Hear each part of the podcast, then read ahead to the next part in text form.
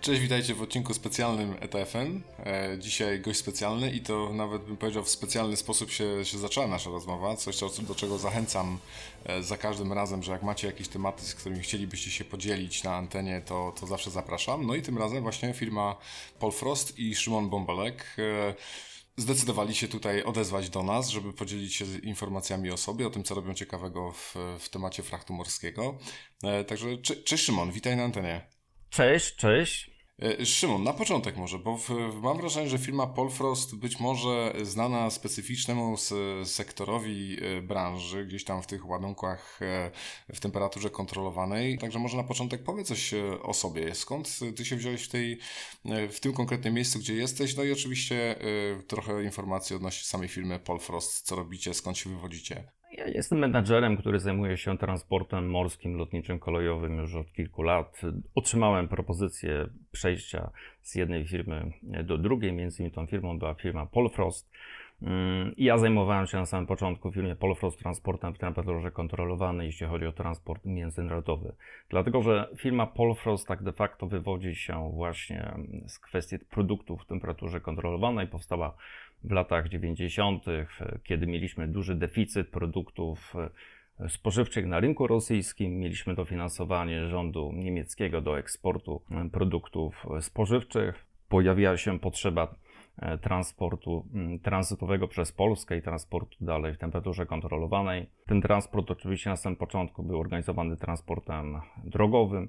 Później w ramach eksportu i rozwoju firmy Również woziliśmy mm, produkty e, temperaturze kontrolowanej tak zwanymi sekcjami rosyjskimi poprzez wagony kolejowe i transportem kolejowym. Także firma od 25 lat prężnie się rozwija. W tej chwili oferuje nie tylko, oczywiście rzecz biorąc, produkty w temperaturze kontrolowanej, oferujemy globalne rozwiązania logistyczne, również operacje magazynowe, również transport kolejowy, tak zwany szlakiem jedwabnym, jeśli chodzi o transport w imporcie surowców i nie tylko surowców, EGD, elektroniki, bezpośrednio rzecz różnych produktów dla różnych klientów. No, ta historia związana tutaj z, z rynkiem e, rosyjskim to wydaje mi się taka dosyć niecodzienna z perspektywy większości firm związanych z TSL-em e, w Polsce. E, w obszarze frachtu morskiego, no to właściwie można powiedzieć, jest to jeden z Waszych świeższych produktów w, w grupie. A co, co Was w ogóle zdecydowało, co, co Was skierowało w tym kierunku, żeby rozszerzyć działalność właśnie o ten konkretny produkt? E, potrzeby klientów. Potrzeby klientów, dlatego że bezpośrednio rzecz biorąc, tak jak powiedzieliśmy, bardzo, duży, bardzo duża część produktów eksportowanych z Europy Zachodniej były to produkty właśnie spożywcze, w związku z tym te potrzeby klientów zrodziły określone produktowe dostosowanie się naszej firmy do oczekiwań klientów. Mhm. I, I stwierdziliście, że skoro już działacie w, we frakcie drogowym właśnie w tym obszarze transportu e, w temperaturze kontrolowanej, to, to takim naturalnym krokiem jest pójście w, w tej właśnie specjalizacji w inne formy transportu. Dobrze to rozumiem. Dostosowaliśmy się do określonych potrzeb. Miałem przyjemność kilka lat temu, jeszcze przed tak zwanym kryzysem rosyjskim, wojnie tutaj pomiędzy Ukrainą a Rosją w 2014 roku, e, eksportować produkty, dokładnie mięso wołowe e, do Moskwy i na rynki wschodnie, dlatego że z Polski bardzo dużo się też eksportowało e, jabłek, na rynki wschodnie również, również się bardzo dużo eksportowało mięsa wołowego. Jeden z naszych klientów, który dotychczas aranżował wysyłki takie duże kontraktowe do Moskwy, Również podpisywał duże kontrakty ze swoimi klientami z Hongkongu, jeśli chodzi o dywersyfikację rynku zbytów, dlatego że powoli pojawiała się kwestia zamykania rynku wschodniego, jeśli chodzi o eksport jabłek, jeśli chodzi o mięso z Polski i nasi klienci musi w bardzo szybkim okresie czasu przystosować się i szuki, poszukiwać nowych rynków zbytu. Odpowiedzieliśmy na ich oczekiwania poprzez rozwiązania właśnie morskie. Nasi klienci podpisali kontrakty i w związku z tym jako Polfro staraliśmy się dostosować, zapewnić im pełne portfolio takiego produktu, jakim był transport morski w temperaturze kontrolowanej. I tak poprzez e, pierwsze ładunki do Hongkongu, mięsa wołowego i poprzez pierwsze ładunki jabłek również na rynki bliskowschodnie, głównie Egiptu, powstał dział, który zajmuje się transportem morskim w temperaturze kontrolowanej. No to brzmi jak taka, wiesz, historia takiej fajnej partnerskiej współpracy, że, że klient Was w tym momencie e, też e, no, zaangażował w taki projekt, swój projekt powiększenia tych rynków zbytu. E, wspomniałeś o jabłkach, bo jabłka w tej chwili to jest obok mięsa, tak jak o którym też wspomniałeś, jeden z głównych chyba takich ładunków eksportowych z Polski, patrząc z perspektywy temperatury kontrolowanej. Jak to wygląda na dzień dzisiejszy? W tej chwili rzecz biorąc, Polska jest jeden z największych producentów jabłek w Europie po, oczywiście po rynku francuskim, po rynku włoskim, tak de facto w tym sezonie prawdopodobnie wyprodukujemy 3,5 miliona ton jabłek, które będzie można dalej sprzedać. W najlepszym sezonie w 2018-2019 produkcja jabłek w Polsce to była 4 miliony ton. W związku z tym jest to bardzo duża masa produktów, które należy wyeksportować głównie z Polski. Oczywiście nie tylko e, wyeksportować, bo część produktów jest sprzedawana poprzez sieci lokalnie, krajowe, ale te sieci w tej chwili płacą stosunkowo niskie stawki. W związku z tym nasi eksporterzy na początku wysyłali sporo jabłek oczywiście na rynki wschodnie, potem w 2014 roku te rynki wschodnie się oczywiście zamknęły, jeśli chodzi o kwestie związane tutaj z kwestią polityczną. I w związku z tym musieli w szybkim tempie poszukiwać nowych rynków wschodnich. Pojawił się oczywiście, że biorąc Bliski Wschód, głównie Egipt. I w tej chwili bardzo dużo jabłek, można powiedzieć 70-80% eksportowanych z Polski na, w transporcie morskim jest wysyłane do Egiptu. Jabłka oczywiście można wysłać do Egiptu drogą stricto morską przez porty w Gdyni, w Gdańsku, jak i też przez porty południowej Europy, przez Koper, Triest, Wenecję, gdzie tutaj organizujemy sobie również kwestie przeładunku i zapewniając klientom bardzo krótki transit time, czyli czas tranzytu jabłek do Egiptu. Powiem tylko tak, że różnica pomiędzy eksportem czasu tranzytu, który jest bardzo ważny w transporcie w temperaturze kontrolowanej, pomiędzy wysyłkami z Gdańska, z Gdyni, to jest często około 2-3 tygodnie. Transit time z Gdyni, Gdańska, oscyluje wokół 21-35 dni, a transit time organizowany, czyli czas tranzytu organizowany dla wysyłek przez porty włoskie i słoweńskie, oscyluje wokół mm, o 7 do 10 dni. W związku z tym tutaj bardzo ważna jest rotacja produktów magazynów odbiorców między innymi w Egipcie, w Palestynie, w Izraelu, w Jordanii, w Kuwejcie, w, w Bahrajnie, w Zjednoczonych Emiratach Arabskich, e, nawet w Afryce, jeśli chodzi o kwestie wysyłek jabłek w kierunku właśnie południowym. Mhm. Ale to, to, jeżeli dobrze rozumiem, to w tym momencie, jeżeli chodzi o sam, samo dostarczenie tych, pro, tych produktów od polskich sadowników, e, to odbywa się waszymi w tym momencie taborem takim kołowym, normalnym, w sensie nie, nie tak. w kontenerach, riferach, tylko w chłodniach. Dokładnie. I to sobie jedzie gdzieś do, do jakiegoś magazynu, też takiego pod, w temperaturze kontrolowanej, sprzedawywane już do kontenerów, do riferów e, gdzieś tam w okolicach portu wyjścia. Tak się dokładnie to odbywa, jeśli chodzi o porty południowej Europy, między innymi mm, Słowenia, Triest, dlatego że tutaj oczywiście aranżujemy i podstawiamy chłodnie które odbierają towar w temperaturze kontrolowanej bezpośrednio z magazynów klientów. Dostarczamy je do magazynu przedunkowego, również w temperaturze kontrolowanej, załóżmy w Trieście lub w Koprze. Tam jest oczywiście towar przeładowywany do kontenerów chłodniczych, specjalistycznych typu reefer i, jest, i są dalej oczywiście te kontenery wysyłane na rynki zbytu.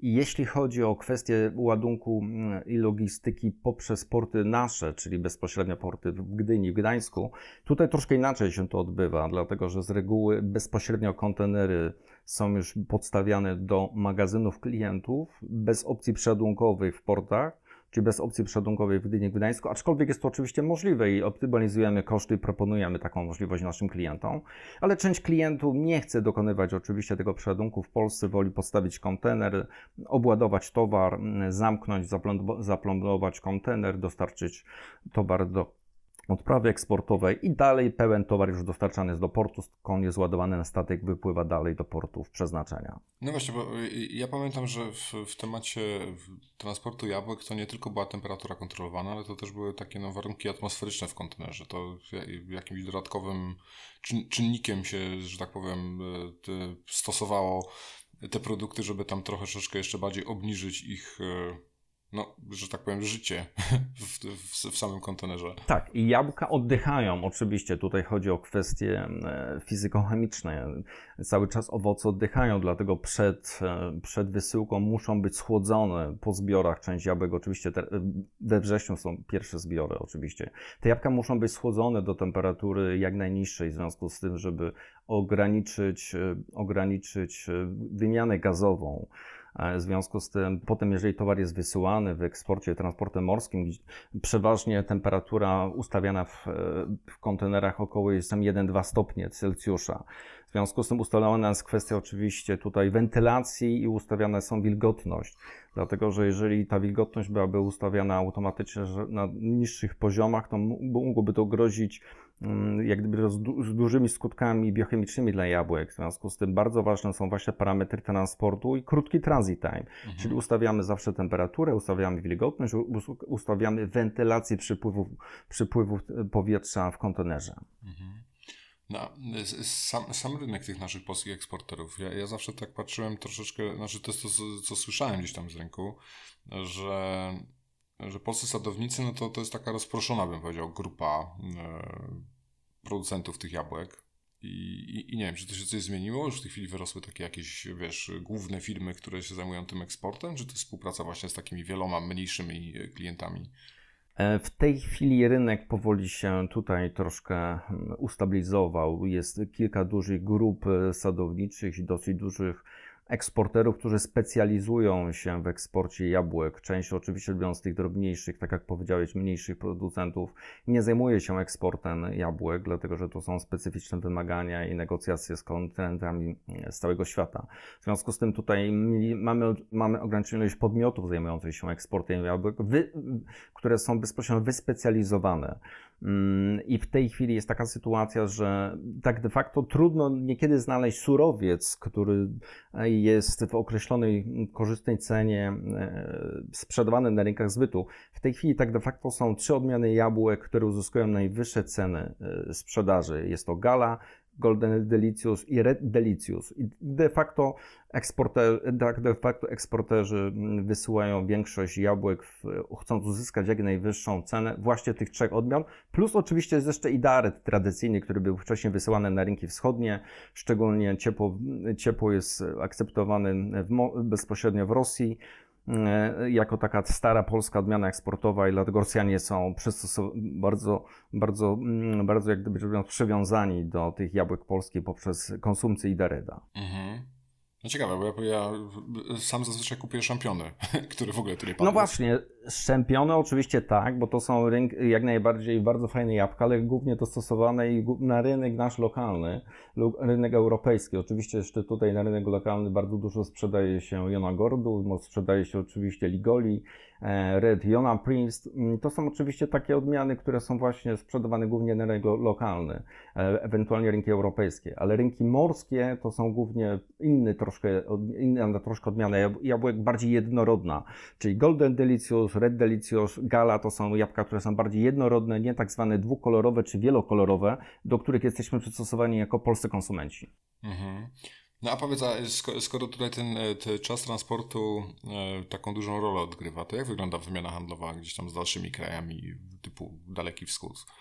Gro wysyłek to są wysyłki właśnie do Egiptu. Mm, e, Egipcjanie bardzo, e, bardzo lubią polskie jabłka. Zresztą tam jest bardzo dużo turystów, w związku z tym mhm. E, jabłka są oczywiście głównie oferowane w punktach gastronomicznych i w różnego rodzaju hotelach i pensjonatach e, turystów, dla turystów z całego świata. W związku z tym ten zbyt na jabłka jest oczywiście dosyć intensywny. W związku z tym, jeśli chodzi o eksport jabłek, jest to rynek e, najważniejszy, jeśli chodzi o transport morski, eksportu z jabłek. Mm, oczywiście biorąc trzęść jabłek jest też eksportowana do Dubaju, tak jak powiedziałem, gdzieś do Bahrajnu, do Kuwejtu, mhm. E, Arabii Saudyjskiej, ale gro wysyłek jest to Egipt. A, a jeszcze dalej, rynek chiński, właśnie Hongkong, nie wiem, e, Singapur. Tak, były takie, były takie próby kilka lat temu, bezpośrednio rzecz biorąc, wysyłania jabłek na rynek chiński. Tam był problem związany z jakością tych jabłek. Tam były oczywiście dopuszczenia, certyfikacja jabłek. Niestety nie do końca ta próba się udała. E, wysyłamy też jabłka oczywiście na rynek e, hinduski. Mm, w Indiach bezpośrednio rzecz biorąc jest to bardzo ciekawy rynek, bardzo ogromny, duży, zaraz po Chinach. W związku z tym też się sporo jabłek wysyła właśnie do Indii, e, również Bangladesz, również Wietnam. Wysyłamy jabłka naprawdę bardzo egzotyczne miejsce. Zdarzyło mi się wysyłać jabłka oczywiście do, na Malediwy, ale też wysyłaliśmy miejsc, cieka, miejsca, jeśli chodzi o taką egzotykę, jeśli chodzi o taką wyspę Majotta, która jest zlokalizowana na Oceanie Indyjskim, niedaleko e, Madagaskaru, e, która należy do Związku Komorów. I tam też wysyłaliśmy jabłka w, eksporcie z Polski, jeśli chodzi o transport morski. No powiem wam, że, że tak y, dużo tych jabłek chyba tam obsługujecie. E, Zaciekawiła tak. mnie opcja tego też e, tych portów południowych e, i, i właśnie tej specyfiki w sumie waszej firmy, która tak dosyć naturalnie wydaje mi się łączy tutaj właśnie wymagania tego, żeby to do, do, dowieść do, no gdzieś nie wiem, do Triestu załóżmy i dalej to obsłużyć. Czy wy, wy tam korzystacie z zewnętrznych partnerów, jeżeli chodzi o magazyny, czy, czy już gdzieś tam inwestujecie też we własne punkty takie przeładunkowe? Na tym etapie rozwoju korzystamy oczywiście z sprawdzonych partnerów, e, którzy oferują e, magazyny w temperaturze kontrolowanej, ponieważ tutaj to są bardzo, bardzo poważne inwestycje. Gdybyśmy mieli wejść bezpośrednio jako spółka i takie magazyny poprzez spółkę John Venture tworzyć lokalnie. W związku z tym na tym etapie oczywiście mówiąc korzystamy z wyselekcjonowanych partnerów, e, którzy są specjalistami, jeśli chodzi o przeładunki i logistykę w portach południowych. Nie, jest to nie tylko Trieste, jest to również Wenecja, jest to Rijeka, jest to e, Koper. W związku z tym dostosowujemy się do klientów i możemy zorganizować przeładunek jabłek, jak i też kompleksową logistykę przez dowolny port na południu Europy, patrząc głównie na potrzeby klienta i optymalizując koszty transportu, tak żeby zaproponować klientowi jak najkrótszy transit time, czy jak najkrótszy czas tranzytu, poparty jak najniższą stawką e, transportu e, łącznie z przeładunkiem produktów. Mhm. A powiedz mi, jak ten ostatnie półtora roku gdzieś tam wpłynęło na, na obszar działania? Bo tu mówimy o powiedzmy połączeniach e, wewnątrz morza Śródziemnego. Mamy Morze Śródziemne, tak, oczywiście tam na południe, jeśli mówimy tak zwane ruchu e, eksportowego z południa Europy, oczywiście mamy Adriatyk, może Morze Śródziemne oczywiście. Mhm. Tam, tam, tam się nie działy takie rzeczy jak na, jak na importach gdzieś tam z Dalekiego Wschodu, czy do Europy, czy do, e, czy do e, Stanów Zjednoczonych. Niemniej co, co rusz pada informacja o, o wycofaniu jakiegoś serwisu. Nie, nie, jeszcze, jeszcze w jednym z niedawnych odcinków właśnie mówiliśmy chyba o Hapagu, który e, zawiesił Lewantę, w którymś z poprzednich padła informacja innym. To Wam gdzieś tam komplikuje życie z perspektywy tego, że serwisy się zmieniają i, i, i powiedzmy nie są tak punktualne jak były, a Wspomniałeś, że transit time w jabłkach jest niezmiernie ważny, także wszelkie opóźnienia są no, dużo bardziej e, problematyczne, domyślam się. Są bardzo problematyczne. Przecież mieliśmy na wiosnę tego roku blokadę kanału Suezkiego. Mm, oczywiście rzecz biorąc, że blokada kanału Suezkiego z, z punktu widzenia przerwania łańcuchu dostaw e, jest bardzo ważna. Na szczęście e, tam nie było oczywiście na tych statków zbyt dużo kontenerów w temperaturze kontrolowanej. Oczywiście były, ale to nie była jakaś taka bardzo duża ilość. Ale na przykład cieka ciekawą rzeczą było jak gdyby znalezienie rozwiązań w eksporcie do Jordanii, w eksporcie do Palestyny, dlatego że przecież duża część produktów eksportowanych była wówczas do Egiptu, jeśli chodzi o jabłka. I musieliśmy znaleźć takie rozwiązania, e, bo przecież mieliśmy bardzo dużo kongestii w portach południowych poprzez blokady kanału Suezkiego. Musieliśmy znaleźć takie rozwiązania, e, żeby eksportować produkty w temperaturze kontrolowanej, czyli głównie jabłka, e, żeby się znalazły u klientów właśnie między innymi w klientów w Jordanii, w klientów w Palestynie, w klientów w Izraelu.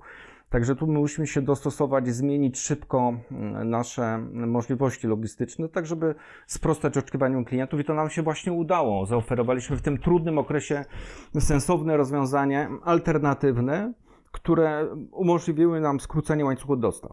Mhm. A, a droga lądowa w ogóle też jest brana pod uwagę, jeżeli chodzi o właśnie dostawy, załóżmy do, nie wiem, Jordanii, gdzieś przez, przez Turcję, to, to w ogóle to w ogóle jest e, rozważane? Jest czy? oczywiście, że tak, tylko z punktu widzenia przepływów e, strategicznych i z punktu widzenia eksportu produktów masowych, jakie są jabłka, bo to niestety są owoce, e, których się wysyła większą ilość masową.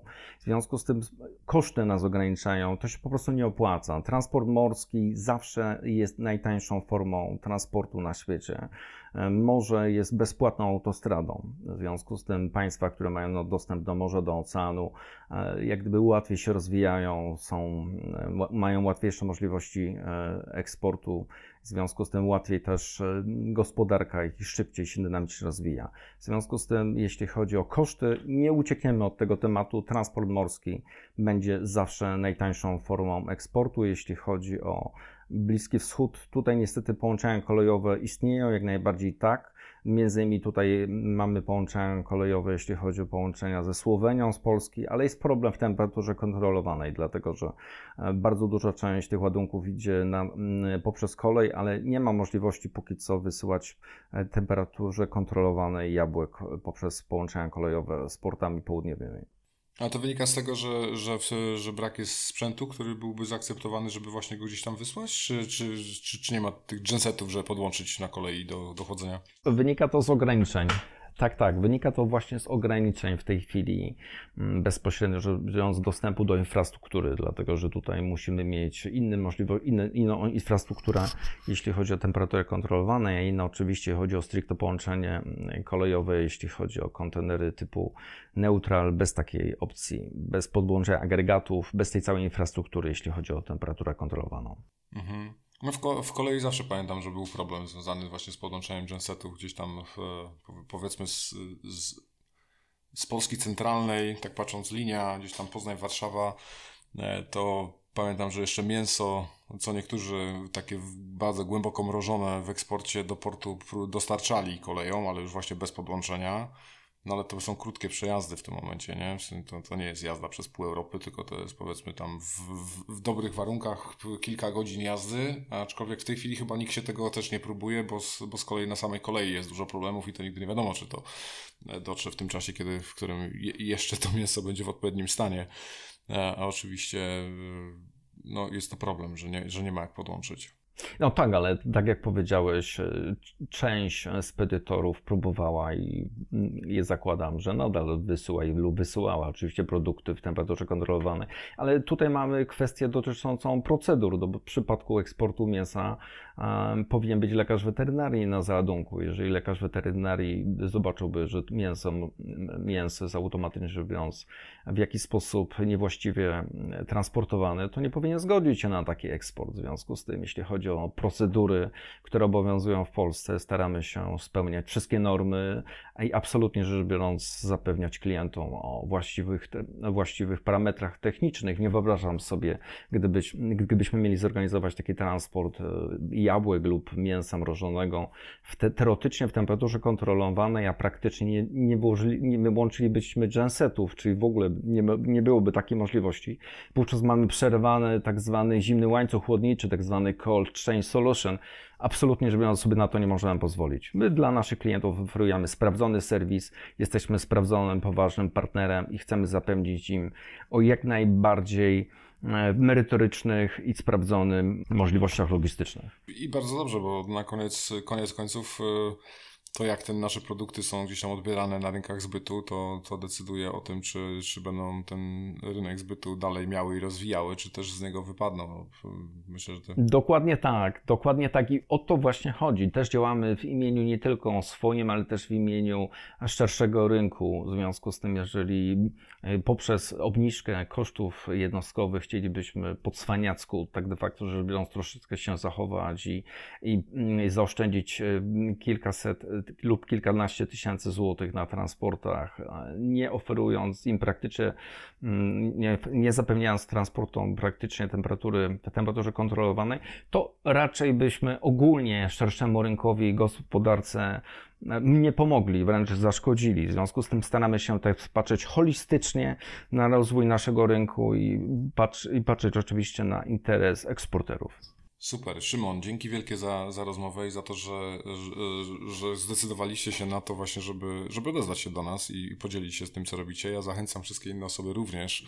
Jak chcecie porozmawiać o tym, co fajnego robicie, jakie macie doświadczenia, jakie macie przemyślenia o rynku i, i wszystko co innego, e, co uważacie, że, że może być wartościowe dla słuchaczy, zapraszam. Szymon, Tobie wielkie dzięki. E, życzę Wam, e, że tak powiem, samych nieprzerwanych łańcuchów chłodniczych i, no i wszystkiego dobrego na rynku.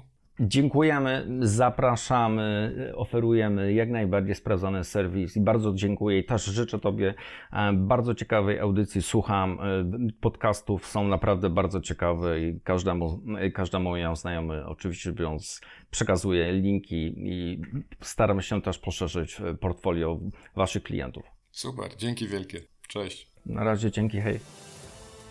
Możemy nagrywać ten podcast dzięki wsparciu partnerów największego terminala kontenerowego na Bałtyku, DCT Gdańsk, wiodącego kolorudera morskich ładunków drobnicowych EQ Worldwide oraz entreka.pl, Twojego partnera kolejowego FCL i LCL z Chin. Z kolei jeśli chciałbyś do nas dołączyć i podzielić się swoją wiedzą, pisz do nas na sepmałpa.eta.fm lub po prostu nagraj czym chcesz się podzielić na anchor.fm łamane przez eta.fm. Link oczywiście będzie w opisie odcinka.